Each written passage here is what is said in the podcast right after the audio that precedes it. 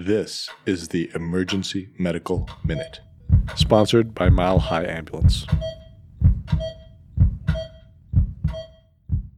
The Emergency Medical Minute is excited to announce that we are now offering AMA PRA Category 1 credits. This is accessible through our online course modules that can be accessed at www.emergencymedicalminute.org backslash CME courses, or simply by clicking on the link in our show notes and creating an account. Good morning, everybody. This is a little bit on the topic of elderly head trauma on anticoagulation. So we see lots of people that fall and hit their heads, a lot of older people, and a lot of those people are anticoagulated. You know, when younger people have head injuries, we you know have different decision rules to decide who may or may not need a head CT. But it's pretty straightforward that if somebody's older and falls and hits their head, especially if they're anticoagulated, they're going to get a head CT.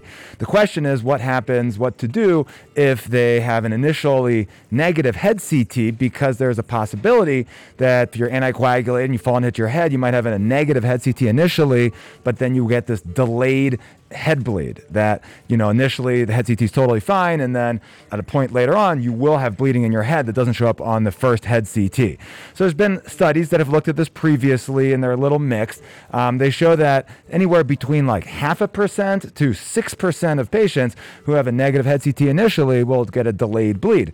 And then another part of the problem is that uh, the timing is uncertain. Previous studies have shown that it could be anywhere from a couple hours up to a week out that people will have a head bleed that shows up it's you know uncertain how bad these bleeds are and what to do about it because we can't just keep all these people in the emergency department for a week waiting for them to you know get any problems. So there was the biggest study to date uh, recently looking at this subject, and it basically took all elderly people who fell and uh, had any kind of head injury and are anticoagulated and looked to see um, what happened when they had a protocol to repeat head CTs on all of them at six hours. And first interesting thing was that about 18% of the people had a positive head CT initially. So, you know, it's a group of people that we scan them and we're going to find a lot of bleeds when they fall and they're on blood thinners. But then when they kept all of them around and did the repeat head CT, less than 1%, about 0.9%, had anything on that repeat head CT. And almost none of them, well, actually, none of them had an intervention. So none of them needed surgery. None of them had anything done. And most of them didn't even have any symptoms with that uh, second head CT when they had a bleed.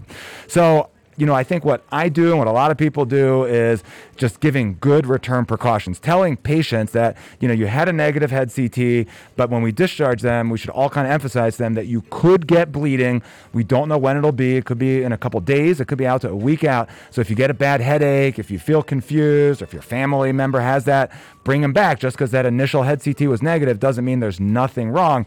But know that most of these people, even if they have a small little bleed, probably will do fine on the second one uh, if they have a initial head CT that's negative. In some of these studies, the people who had Coumadin and had a super therapeutic INR were potentially more likely to have delayed bleeding. So, you know, if we see someone whose INR is four and we're sending them home, just maybe those people we should like really emphasize to to be careful. Any questions, comments? All right, thanks everybody. We'd like to thank our sponsor, Health One Continental Division, and Swedish Medical Center for their financial contributions to the EMM.